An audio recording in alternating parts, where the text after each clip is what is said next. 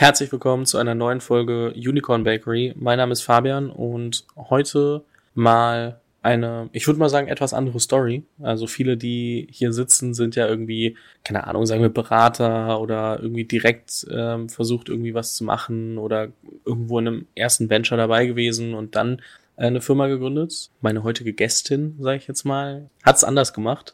Zuerst Medizinerin geworden und dann entschieden, doch zu gründen und damit reingerutscht. Wir sprechen natürlich ein bisschen darüber, wie sie da reingerutscht ist, warum das faszinierender war als vielleicht doch die Karriere als, als Ärztin und natürlich so welche Herausforderungen es gibt, ähm, wo es dann vielleicht auch innerhalb des Teams so ein bisschen Kommunikationsthemen gibt, weil man einfach ein bisschen anders denkt, ein bisschen anderen Background hat und äh, was ihr eigentlich macht. Äh, meine heutige Gästin ist äh, Dr. Anne Latz von Hello Insight. Und ähm, das Spannende ist, ich kenne deinen Mitgründer Jürgen seit boah, vier Jahren, glaube ich, jetzt inzwischen. Und ähm, er hat ja vorher irgendwie Pioneers Festival gemacht in, in Wien und ähm, habe dann immer so ein bisschen verfolgt, was er macht. Und äh, wir haben uns dann ja erst später kennengelernt, fand es aber doch ähm, ziemlich inspirierend. Und ähm, du hattest ja während des Female Februaries leider noch gesagt, ne, wir sind noch nicht ready, wir sind noch nicht ready, aber jetzt ist der Zeitpunkt, deswegen freue ich mich umso mehr. Ihr habt Pre-Seed geraced, ihr habt äh, nicht gesagt, wie viel. Ich habe schon angesprochen, du bist von der Medizinerkarriere irgendwie in die ähm, Gründerin-Karriere gewechselt. Darüber freue ich mich äh, sehr mit dir zu sprechen. Herzlich willkommen am Podcast. Ja, vielen lieben Dank für die Einladung und ich freue mich sehr aufs Gespräch und deine Fragen. Lass uns doch mal mit so ein paar kurzen Fragen starten. Und zwar, die aller einfachste und kürzeste Frage wahrscheinlich, aber was macht ihr in zwei, drei Sätzen bei Hello Insight? Ja, die einfache Frage. Hello Insight kümmert sich darum, dass du, dass Menschen ihren eigenen Körper wieder besser verstehen und auch die Signale besser einordnen können. Und das machen wir durch eine Kombination von Biosensoren zur kontinuierlichen Glukosemessung, also den Blutzucker messen wir, verbinden das mit Technologie in Form einer App, wo Daten dargestellt werden, es aber auch Feedback gibt zu dem, was du machst in deinem Leben und das auch nochmal verbunden mit einem Coaching-Ansatz. Also wir nennen das experimentelles Lernen. Das heißt, jede und jeder wird zum kleinen Experimentator im eigenen Körper, bekommt dann direkte Insights. Deswegen sagen wir auch immer gerne Look Inside bei Helm Inside und kann so verstehen, wie er oder sie auf Ernährung, Bewegung, Stress etc. reagiert und so zu einem gesünderen Lebensstil und auch natürlich Wohlergehen beitragen. Wer jetzt das Video guckt, der sieht, dass du vielleicht, je nachdem, wie sehr die Kamera es aufnimmt, dass du am Arm so einen kleinen, ich sage jetzt mal Knopf hast. Ja. Das glaube ich, ich weiß nicht, wie man das am besten beschreibt, der dann ähm, wahrscheinlich irgendwie so ein bisschen in die Haut sticht mhm. und dadurch dauernd an die Blutversorgung so ein bisschen angeschlossen ist, oder? Genau, das ist so ein Biosensor. Das ist ein Sensor zur kontinuierlichen Glukosemessung, der ist auf die Haut aufgebracht, aber wie du beschrieben hast, er wird einmal ganz kurz mit einer Nadel, Nadel geht geht ein kleiner Faden unter die Haut die Nadel geht wieder raus, die bleibt nicht, aber dieses Filament, wie so ein Mini-Mini-Haar, ist eben im Gewebe und dort wird der Blutzucker kontinuierlich gemessen. Zwei Wochen bleibt das Gerät dran und ähm, gibt mir dann kontinuierlich, dann kann ich nachher sehen, wie meine Blutzuckerwerte waren, in welchem Kontext, wie sehr du mich gestresst hast zum Beispiel, ob ich da einen richtigen Blutzuckeranstieg habe. Und ja, wie du sagst, ist sehr, sehr klein, sehr, sehr handlich. Und auch die Frage, die ganz häufig kommt, es tut auch nicht weh, es anzubringen und es abzumachen, ist relativ unauffällig. Und auch die Erfahrung, je häufiger man natürlich und länger man sowas trägt, desto weniger merkt man es und es ist intuitiver, da einfach mit ein bisschen reinzuschauen. Ich freue mich auf den äh, LinkedIn-Post mit dem Screenshot daraus, wie sehr ich dich vielleicht auch gestresst habe rund um den Podcast. Genau, gucken wir mal. Und ähm, das heißt, du selbst trägst das auch immer in so gewissen Abständen oder wie, ist, wie machst du das dann? Ja, genau so. Also ähm, der bleibt, wie gesagt, zwei Wochen dran. Manchmal trage ich dann wirklich vier, sechs Wochen hintereinander.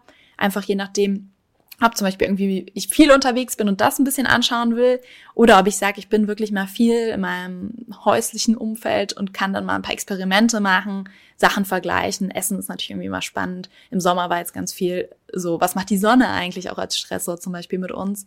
Und genau, also A, trage ich es natürlich ein bisschen aus Interesse und immer auszuprobieren, aber natürlich auch um unsere App, die jetzt live ist und damit verbunden ist, zu testen, um zu schauen, was machen die neuen Features. Wir wollen ja auch kontinuierlich und ja, haben auch natürlich da den Anspruch, uns kontinuierlich zu verbessern. Und da sind wir natürlich die besten Testerinnen und Tester, machen auch so Team-Challenges, ähm, ganz viel, was man uns auf Social Media sieht, von Graphen, die wir darstellen und vergleichen, ist halt was, was wir im Team selber getestet haben. Ich verstehe den Part, worum es geht. Ja. Die Frage ist aber, warum stehst du dafür jeden Tag auf? Mhm. Also was reizt dich daran so sehr, dass du sagst, das ist jetzt mein, ich sag mal, äh, Lebensmittelpunkt äh, beziehungsweise Arbeitsmittelpunkt. Ja, ich gehöre tatsächlich zu diesen Menschen, die das Glück haben, dass sie ihre Arbeit wirklich so als Passion sehen und wirklich Glück haben, es fast manchmal wie so ein, so ein Hobby zu haben, weil man so ein immanentes Interesse hat, sich mit, also bei mir ist es vor allem natürlich die Gesundheit, aber auch die Prävention, was ja so ein schwieriger Begriff ist, zu beschäftigen. Und was mich so fasziniert und was auch das unterscheidet von der ärztlichen Tätigkeit sonst so, ist dieses, was kannst du eigentlich auf die Straße bringen in Kombination von neuen Dingen, also Innovation, Technologie, mit Wissen über den Körper, das wir haben, mit Wissen auch aus der Psychologie, Neurowissenschaften, ganz viel, worüber wir ja reden, wenn wir über Lebensstil reden, ist Verhaltensänderung. Und da ist so viel Wissen schon da und es kommt sehr viel immer am Eins zu eins an, vielleicht auch mal in der Versorgung.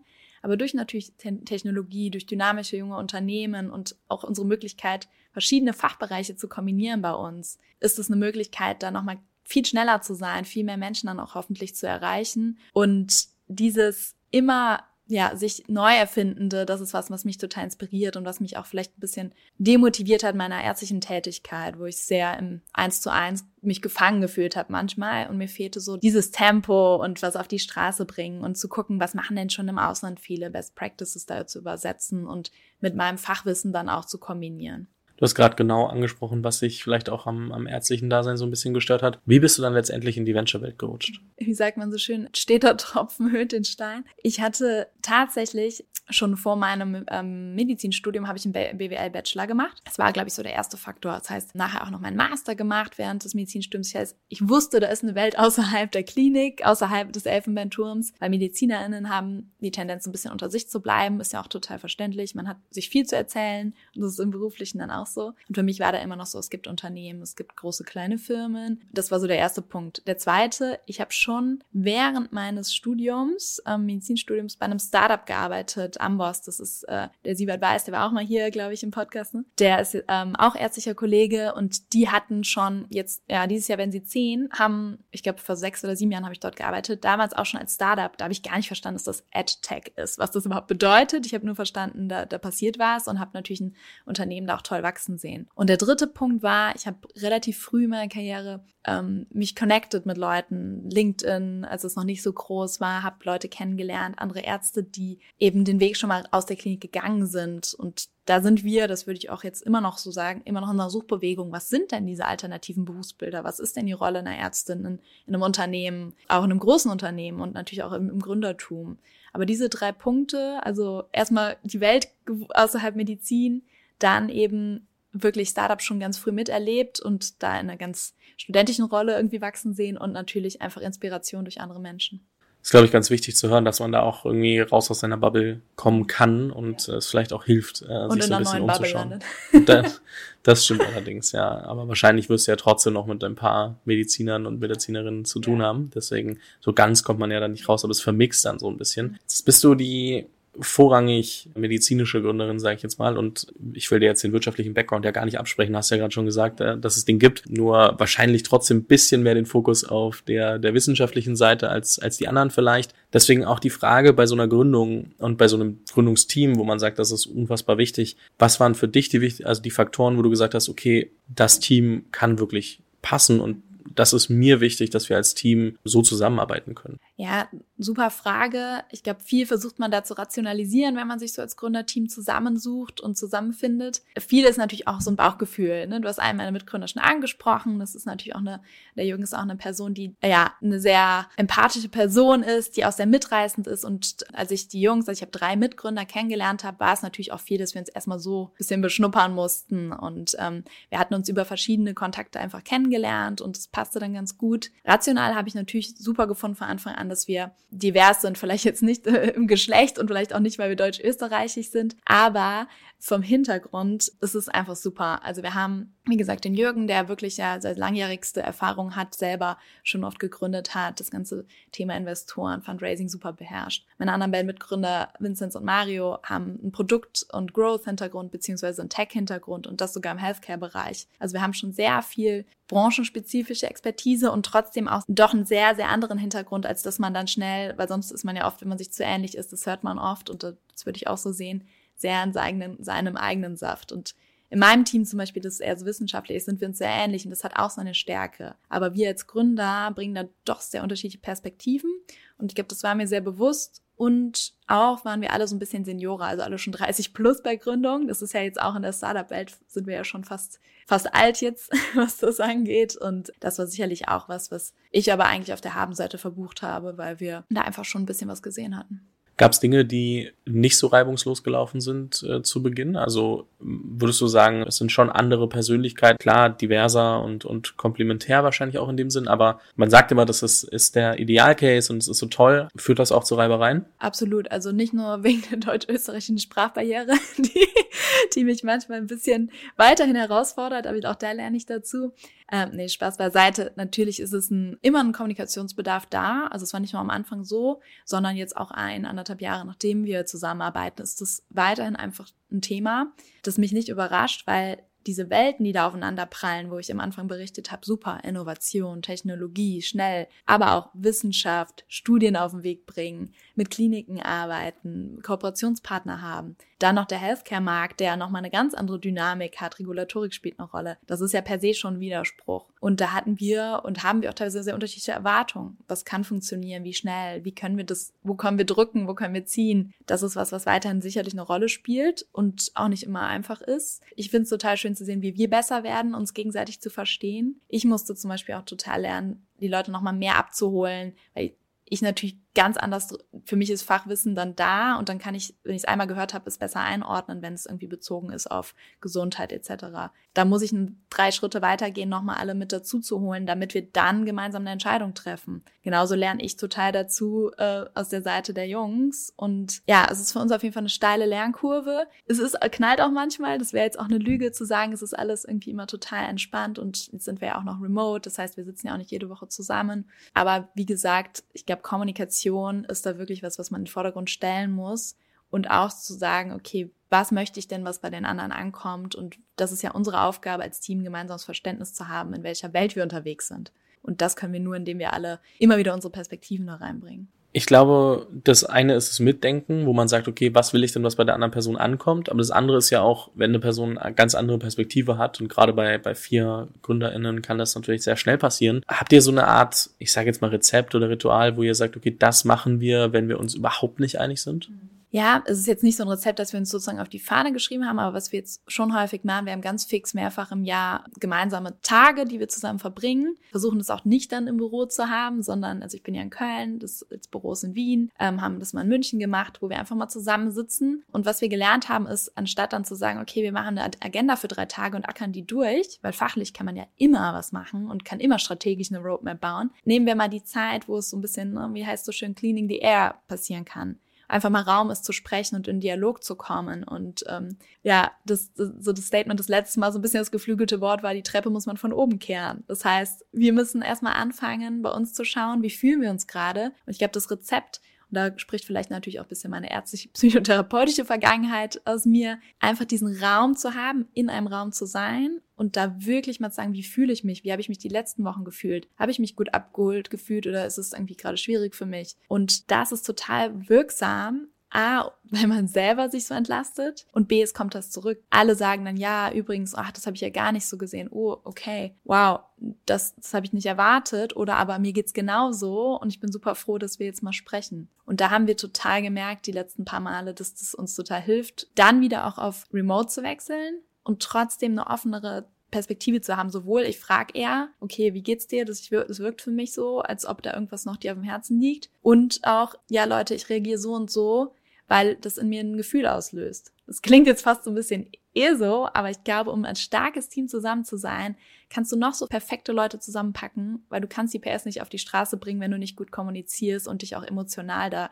wie nennt man das so schön, psychologische Sicherheit einfach herrscht. Finde ich super spannend. Eine Sache, die da natürlich mit schwingt, ist immer Erwartungshaltung an die andere Person. Deswegen war so ein bisschen die Frage, ich meine, du hattest da der Background äh, von, von Ambaus, aber was war so deine Erwartung an dich, als du dich entschieden hast, eine Firma zu gründen? Und was hast du so über die Zeit mitbekommen, war die Erwartung der Mitgründer ähm, an dich? Also hat sich das gedeckt? Gab es da Unterschiede? Weil ich glaube, dass vieles daraus natürlich auch Konfliktpotenzial birgt, wenn es keine sauber kommunizierte Erwartungshaltung und keine, keine ähnliche gibt. Total, ich kann das sogar noch ein bisschen abstrahieren, weil genau dieser Konflikt so ein bisschen auch immer in mir herrscht, weil ich bin zwar, ich definiere mich als Ärztin mit BWL-Hintergrund, genau wie du gesagt hast, egal ob ich BWL zuerst studiert habe.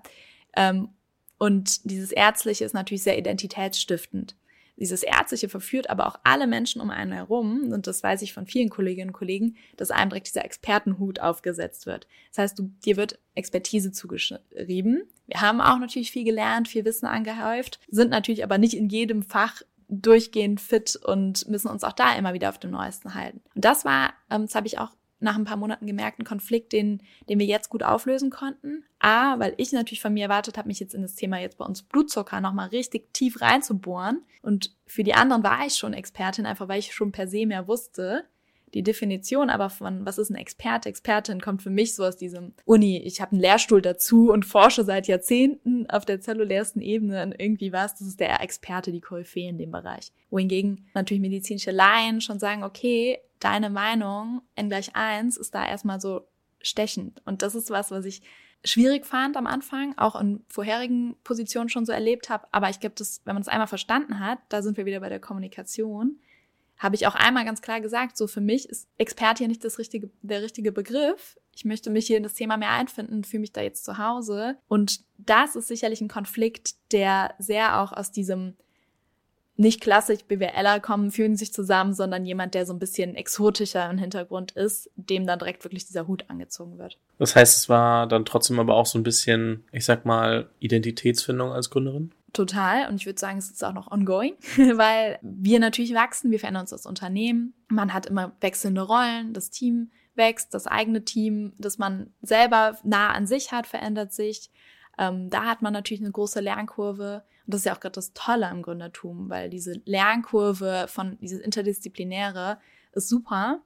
Für mich ist es halt trotzdem immer wieder so diese Frage, wie Gründerin und Ärztin beides gleichberechtigt oder was sticht jetzt hier irgendwie? Und das ist aber auch irgendwie schön zu sehen, dass man halt, ich glaube, das ist, glaube ich, das, was man ja auch sucht, ne, zu deiner Anfangsfrage zu kommen. Was ist das, was dich so antreibt? Du möchtest ja wachsen. Jeden Tag möchte ich am liebsten was Neues lernen und nicht, damit meine ich nicht fachlich, damit meine ich nicht mit einem Artikel lesen oder mehr über Blutzucker wissen, das mache ich auch. Aber ich möchte ja vor allem lernen, wie werde ich eine bessere Kommunikatorin, eine bessere Führungskraft, wie gehe ich mit Investoren besser um, wie kann ich das nicht so an mich ranlassen? All diese Dinge. Und dieser Prozess, ich fürchte, der dauert noch ein bisschen an.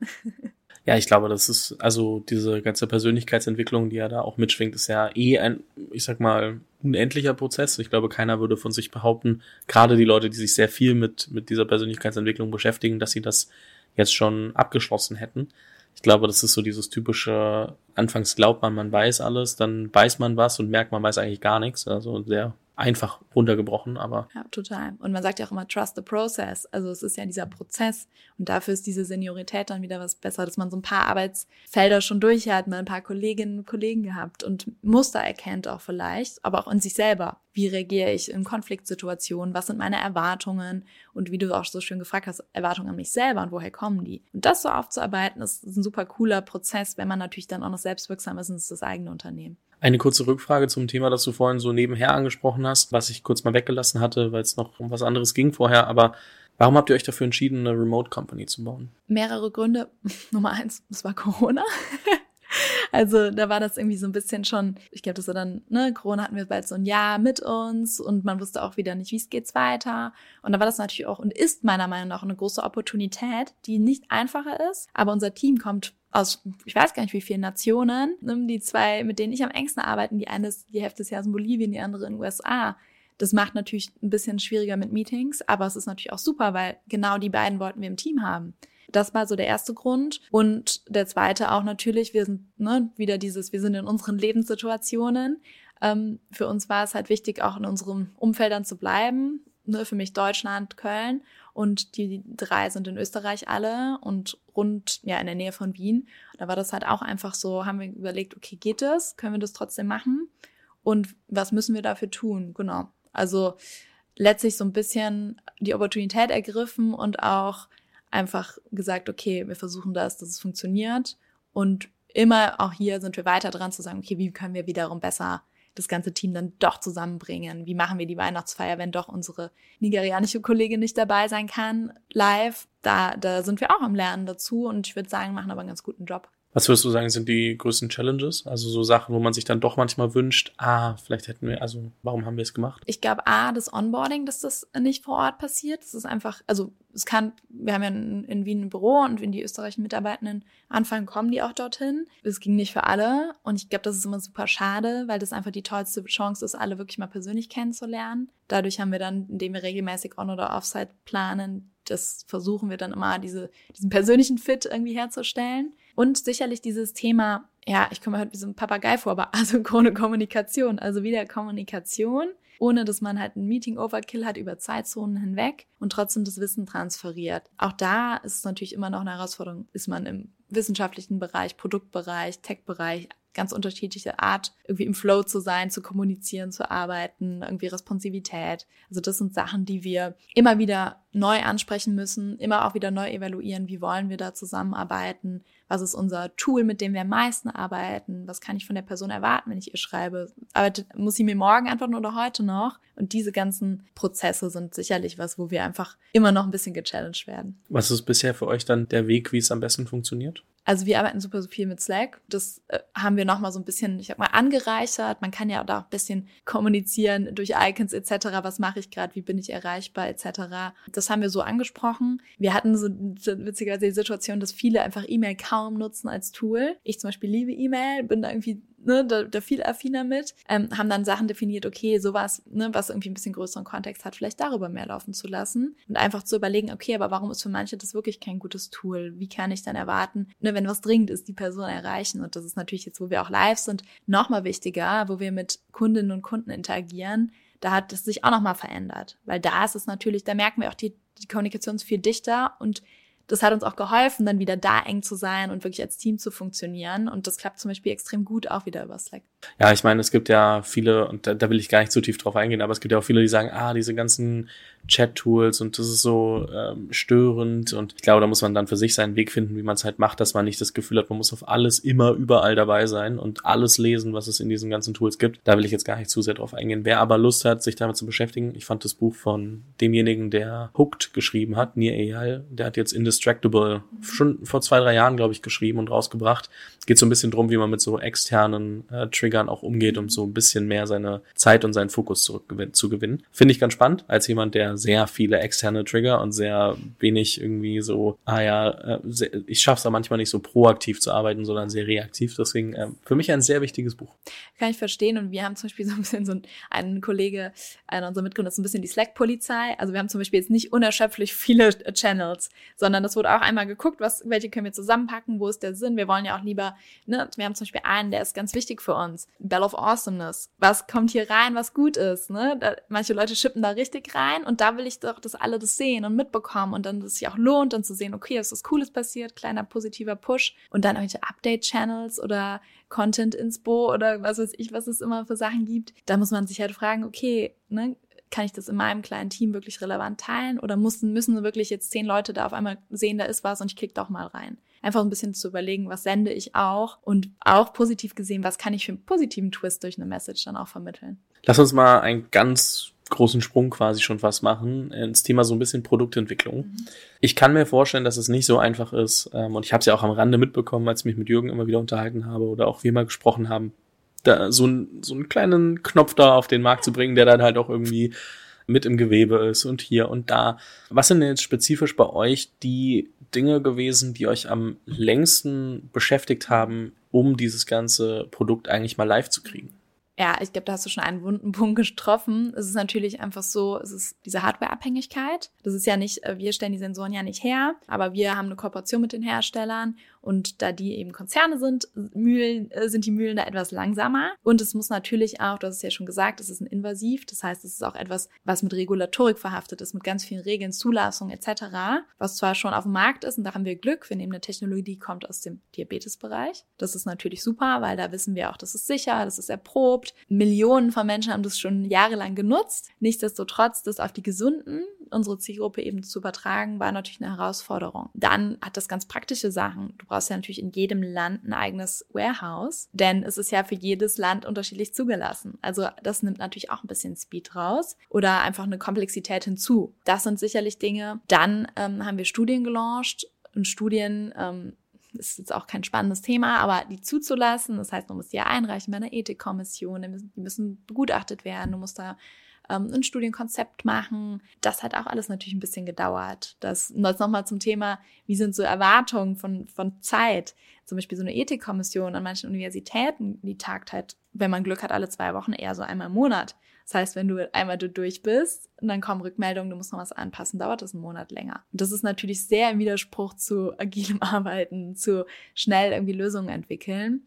Das hat uns so ein bisschen auch auf eine Geduldsprobe gestellt, gleichzeitig aber auch Confidence gegeben, weil wir jetzt natürlich wissen, wir haben diese Studien, wir haben wirklich eine Zusammenarbeit mit dem Hardwarehersteller. Es ist alles auf sehr soliden Beinen und das haben wir auch ganz bewusst so gemacht, weil manche Competitors von uns haben halt ne, so diesen Piratenansatz gemacht. Natürlich kannst du dir auf einem anderen Weg das schneller beschaffen und solange da irgendwie keiner draufschaut oder wo kein Kläger ist, dann kannst du da auch so ein bisschen agieren. Das war von Anfang halt nicht unser, unser Konzept. Aber das waren sicherlich zwei Punkte, die so ein bisschen dieses Jahr Nerv geraubt haben, wo es jetzt sehr gut ausgegangen ist, weil wir jetzt seit Juni auch live sind. Du hast gesagt, ihr habt ein bestehendes Produkt genommen, also für, für die Diabetes, mhm. und habt dem Ganzen quasi eine neue Verwendung der Daten und ein neues Interface mhm. gegeben, wenn ich das mal ganz plakativ formulieren darf, oder? Genau, also wir haben die Hardware überhaupt nicht verändert. Die misst halt, was sie immer misst, den Blutzucker. Sie misst halt zu einem anderen Zweck. Bei Diabetikerin willst du ja zum Beispiel schauen, okay, wie muss ich meine Medikation dosieren, sollte ich bald was essen,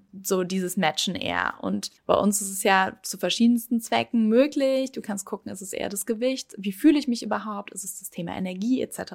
Und wir haben quasi diese Datenquelle, diese kontinuierliche Glukosemessung verknüpft mit unserer App und einfach ja, wie du schon schön gesagt hast, ein anderes Interface. Das heißt, diese Visualisierung der Kurve und zwar in einem Kontext. Weil du kannst nachher genau sehen, ne, ich könnte jetzt gleich in die App schauen und sagen, okay, ich kann noch ein Foto von dir machen und dann weiß ich auch in zwei Wochen, oh, hier saß ich und das war mein Blutzucker in dem Verlauf. Also solche Dinge kann man dann viel besser verknüpfen. Aber genau, es ist trotzdem natürlich super schön, dass man weiß, okay, diese Technologie ist wirklich super erprobt. Die Datengüte ist gut, weil das ist ja auch, finde ich, immer bei Diagnostik und ähm, überhaupt so Biotechnologie immer eine Frage, wenn man was Neues entwickelt, musst du es ja erstmal schauen, ist es wirklich ein Wert, den wir heranziehen können? Und das wissen wir natürlich für die Kranken, an Diabetes erkrankten Menschen. Was sind da so Grenzwerte? Und jetzt lernen wir natürlich ganz stark dazu, wie ist es eigentlich im gesunden Körper. Ich sag mal, von Diabetikern auf gesunde Menschen ist ja erstmal eine ein um Vielfaches äh, größerer Markt. Wie, wie groß war die Herausforderung, sich da eine Gruppe zu nehmen, für die man sich positionieren möchte? Das ist eine große Herausforderung, weil das Interesse sehr, sehr hoch ist an diesem Wert oder an diesem Marker ähm, und man auch natürlich viele Use Cases irgendwie sich vorstellen kann. Und dann ist man natürlich aber auch total abgelenkt. So, ne, dieser Bereich Sport war schon die ersten, die sich geschnappt hatten. Da waren wir auch gar nicht ähm, jetzt hinterher, das auch noch zu machen. Das ist halt ein großer ein Konkurrent, der das so ein bisschen als erstes im Lifestyle-Bereich gemacht hat. Und dann haben wir uns natürlich angeschaut, okay, ne, man sagt ja immer so schön, wo sind die Pain Points? Gewicht wäre so eine sehr low-hanging fruit. Das interessiert auch viele Menschen, ist aber auch wenig spezifisch. Und wenn wir diesen Personalisierungsaspekt anschauen, das ist ja genau das, ne, diese Bio-Individualität. Du und ich, hättest jetzt auch einen Sensor dran, würden ganz unterschiedlich reagieren jetzt. Äh, genauso, wenn wir einen Kaffee heute Morgen getrunken hätten, würden wir auch unterschiedlich reagieren. Und da ist eigentlich unser Beispiel auch ganz gut. Wir haben uns jetzt gesagt, okay, noch mehr Fokus auf die Gruppe Frauen, weil die weiblichen und männlichen Körper per se auch noch sehr unterschiedlich sind. Und als wir angefangen haben, uns das Thema anzuschauen, dann war es relativ klar, dass das einfach genial ist, weil es ist ganz stark understudied. Also da wurden bis in die 90er an Frauen überhaupt keine Studien gemacht, weil ihre Körper zu komplex sind, eben wegen der Hormone. Und da haben wir gesagt, okay, das ist wirklich ein super, super spannendes Feld und sich da erstmal drauf zu fokussieren mit unserem ersten Programm, das wir in der App haben, das nennt sich Hello Hormones, haben wir gesagt, okay, das passt so zusammen und auch aus dem Grund, weil eben die Verbindung zu, von Hormonen und Glucose gar nicht gut verstanden ist. Das ist also euer Unicorn-Case.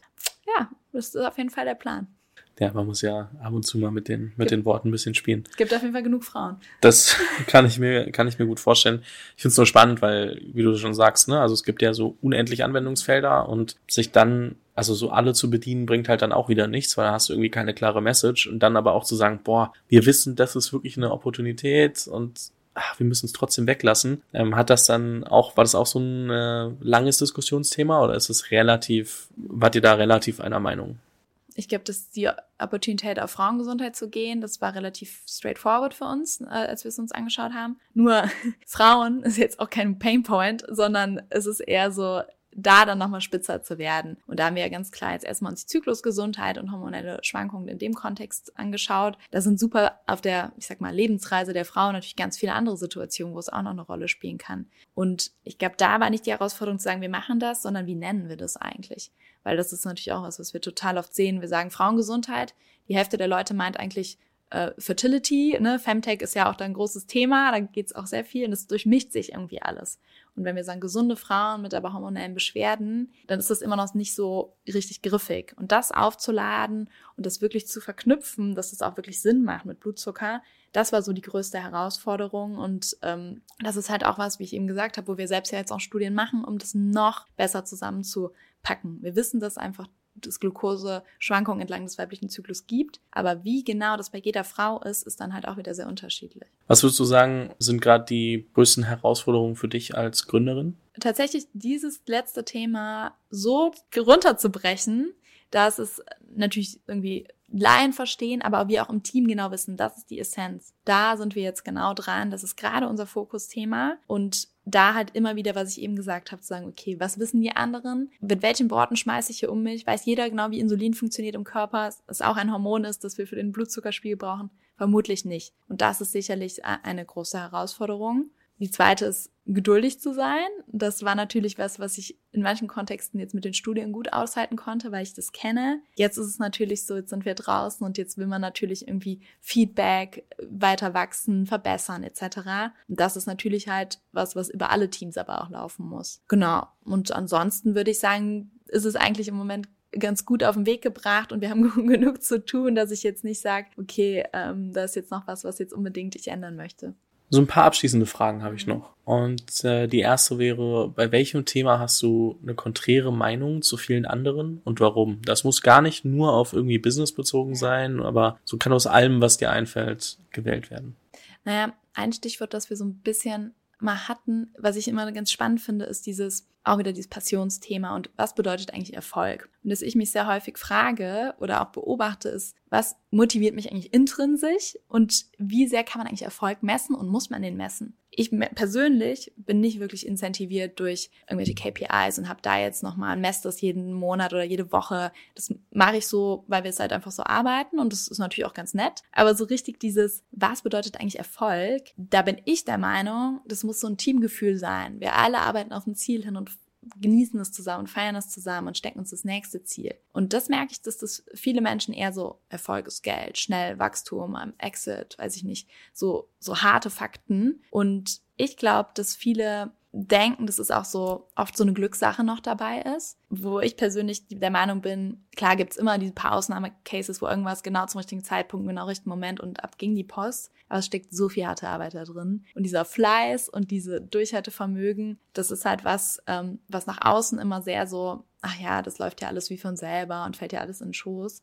Und da würde ich sagen, Erfolg ist sicherlich was, wo man viel, viel tun muss und auch verstehen muss, was einen selber denn wirklich dann weiterzieht und nach vorne bringt. Finde ich ganz, ganz spannend. Ich finde ein, ein gutes Zitat zu dem Thema so, Erfolg ist dann, wenn Vorbereitung auf Gelegenheit trifft. Mhm. So, ich mag das einfach nur, weil es zeigt, dass man halt trotzdem die Arbeit machen muss, um dann da zu sein und auch wahrnehmen zu können, dass jetzt eigentlich gerade da was passiert und hier eine Möglichkeit ist, ähm, weil das viele, glaube ich, unterschätzen. Ne? Und äh, wie du gerade sagst, halt, das äh, oft untergeht, weil darüber sprichst du ja im Normalfall auch nicht so. Ich man kriegt halt nicht mit, dass jemand schon zehn Jahre etwas macht und das jetzt dann halt irgendwie groß geworden ist. Genau, und dann kommt PR und man sieht immer, das ist ja auch nochmal sowas, was, du siehst ja immer nur die Nachrichten, ich meine, du sagst ja, kriegst ja nicht die, die nach äh, im Handelsblatt Newsletter, oh, schon wieder Streit im Gründerteam von XY, sondern halt wieder, die haben so und so viel Millionen geraced, ach toll, die haben die erste Kooperation mit XY und dass man auch da immer wieder versucht, okay, was ist meine Perspektive? Und ich glaube, man muss immer versuchen, Stichwort Bubble,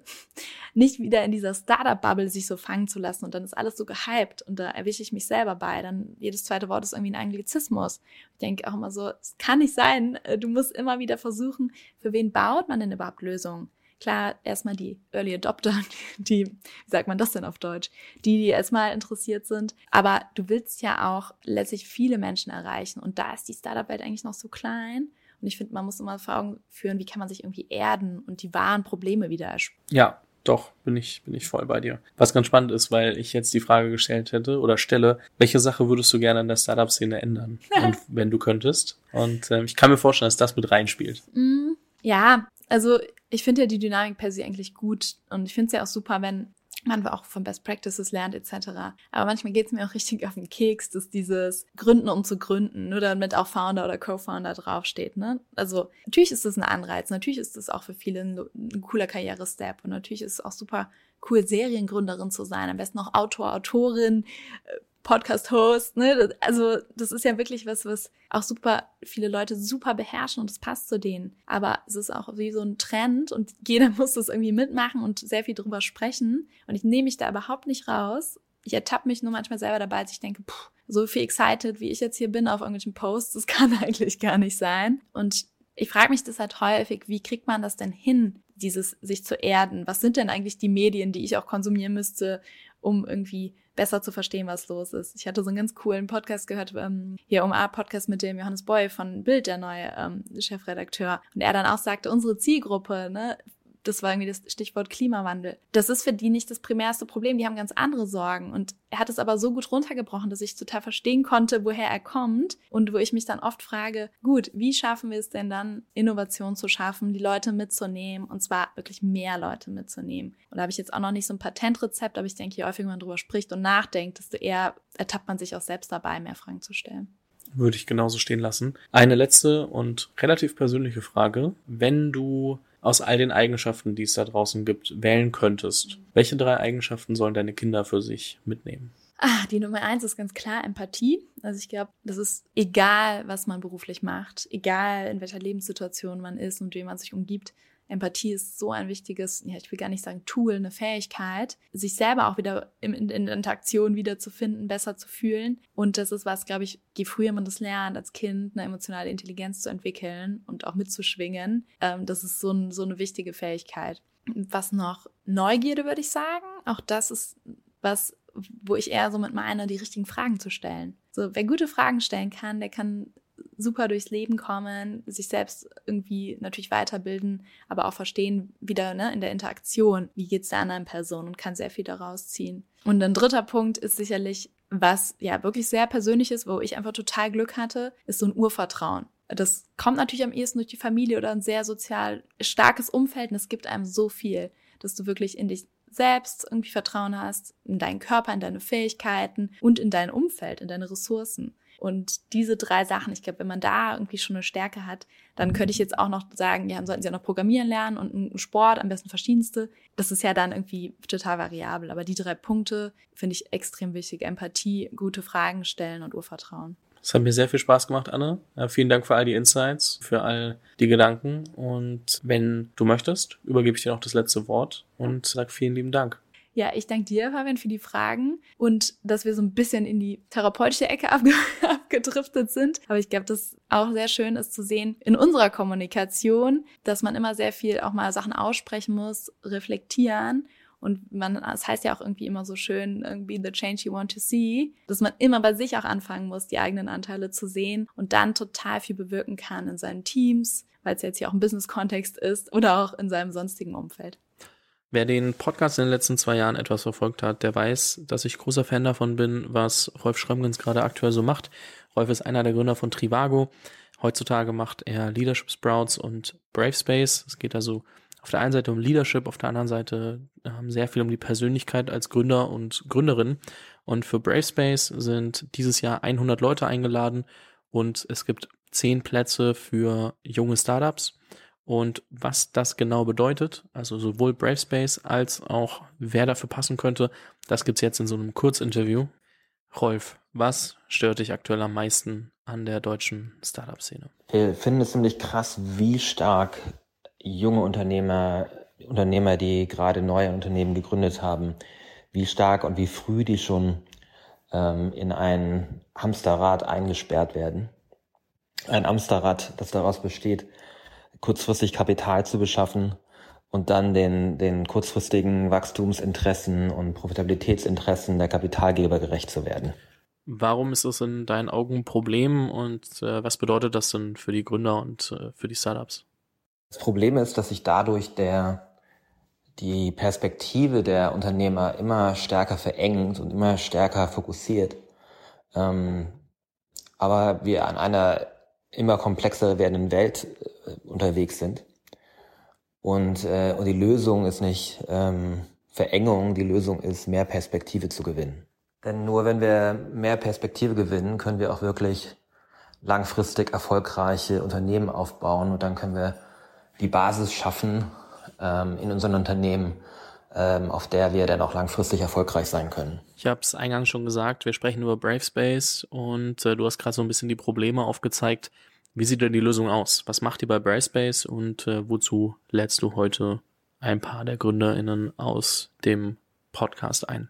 Bravespace ist eine Bewegung, in der sich seit ähm, letzten Jahr knapp 50 erfolgreiche Unternehmer zusammengeschlossen haben, die diese Beobachtung teilen. Wir versuchen Unternehmern Raum zu schaffen, um sich zum einen selbst weiterzuentwickeln, aber auch um ihre Organisation weiterzuentwickeln. Und äh, das machen wir auf der einen Seite dadurch, ähm, dass wir ihnen Perspektiven eröffnen ähm, und ihnen diesen Raum für die Eigenentwicklung geben, aber auch dadurch, dass wir sie langfristig dabei unterstützen, alternative Wege zu Kapital zu finden. Kapital, was ähm, ohne Pferdefuß kommt, ähm, in dem die Beziehung zwischen Investor und Investee äh, neu gedacht wird und nicht übergriffig ist.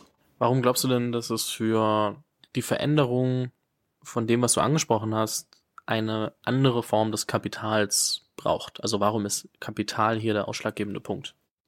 Wir glauben, um nachhaltig positiven Impact zu haben, kommt es nicht nur darauf an, in was man investiert, sondern vorrangig kommt es darauf an, wie man investiert. Immer noch ein Experiment. Wir haben uns im letzten Jahr ähm, in Brandenburg getroffen und, ähm, und zwei Tage darüber nachgedacht, ähm, ähm, wie wir ähm, Alternativen entwickeln können zum aktuellen ähm, System und äh, machen das in diesem Jahr wieder. Ähm, werden äh, in diesem Jahr knapp 100 Unternehmer einladen und erstmals auch ähm, für zehn Plätze das Event öffnen. Das heißt, zum ersten Mal haben junge Unternehmer die Möglichkeit, äh, sich zu bewerben und ähm, dort einen äh, Platz ähm, kostenlos natürlich äh, zur Verfügung beko zu bekommen. Ähm, wir sprechen von jungen Unternehmern oder neuen Unternehmern, äh, New Founders. Ähm, das heißt nicht, dass man jung sein muss, sondern dass das Unternehmen jung sein muss. Ähm, das heißt, ähm, um den größtmöglichsten Impact zu haben, versuchen wir mit Unternehmen zu arbeiten, die noch kein institutionelles Kapital ähm, aufgenommen haben. Wichtig ist, ähm, dass wenn wir von Unternehmern sprechen, äh, wir nicht nur ähm, nicht nur Profit-Unternehmer meinen, sondern wir meinen auch äh, Non-Profit-Unternehmer, wir meinen auch Aktivisten. Ähm, also aus dem gesamten Spektrum können sich äh, Gründer von Unternehmen und Organisationen bewerben. Schon mal sehr cool, dass ihr junge Startups einladet. Ähm, worauf kann ich, wenn ich jetzt mich da wiederfinde und das Gefühl habe, hey, das ähm, ganze ja, Kapitalsystem, wie wir es bisher für Startups kennen, ist broken. Worauf kommt es bei der Bewerbung an? Ähm, wie sieht das genau aus? Die Bewerbung ist im ersten Schritt relativ straightforward, ähm, braucht auch nicht wahnsinnig viel ähm, Aufwand ähm, reinzustecken ähm, und ähm, wird dann wahrscheinlich einen zweiten Interviewprozess geben. Aber ähm, aber es wird auf jeden Fall ähm, nicht sehr aufwendig sein. Ähm, wichtig ist, dass, ähm, dass ihr uns ein ehrliches Bild von euch gibt. Ähm, ja, und ähm, Bewerbung am besten über ähm, brave.space, also brave mit F geschrieben, ähm, brave.space. Ähm, und, äh, und dann unter New Founders könnt ihr, äh, könnt ihr, ähm, äh, könnt ihr eure Bewerbung abgeben. Cool, danke dir, Rolf. Ähm, ich wünsche euch viel Spaß bei Brave Space. Für jeden, der sich gerade angesprochen gefühlt hat, ähm, brave.space, B-R-A-F-E.space. Ähm, ansonsten schreibt mir gerne nochmal, Link findet ihr aber auch in den Show Notes und ähm, vielleicht sieht man sich ja dort, je nachdem, wer so alles vorbeikommt.